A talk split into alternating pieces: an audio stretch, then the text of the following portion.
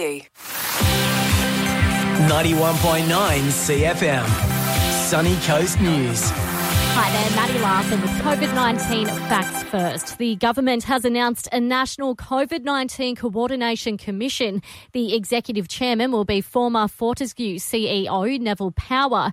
PM Scott Morrison says it's to ensure the private to private effort is there solving problems. That commission's job, put simply, is to solve problems.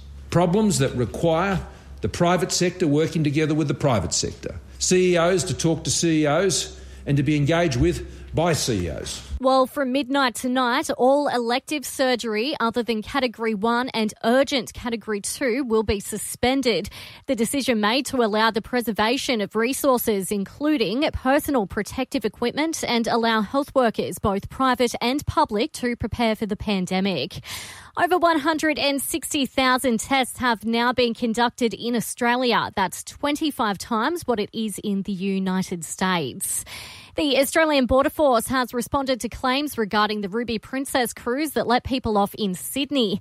Over 130 passengers have now tested positive for COVID 19. Boss Michael Outram says New South Wales Health rated the cruise ship risk as low and ultimately made the decision to let them disembark.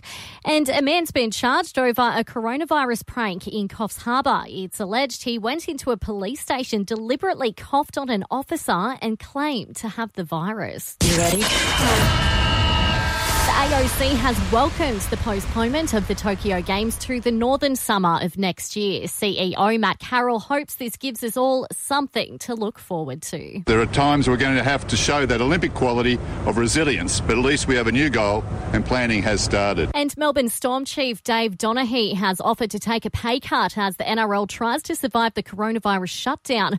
All players have been sent on four weeks leave while Storm is yet to reveal what will happen to the club's staff who face being stood down. Starting right now. The most hits on the sunny coast. 10 in a row. On 91.9 Sea FM.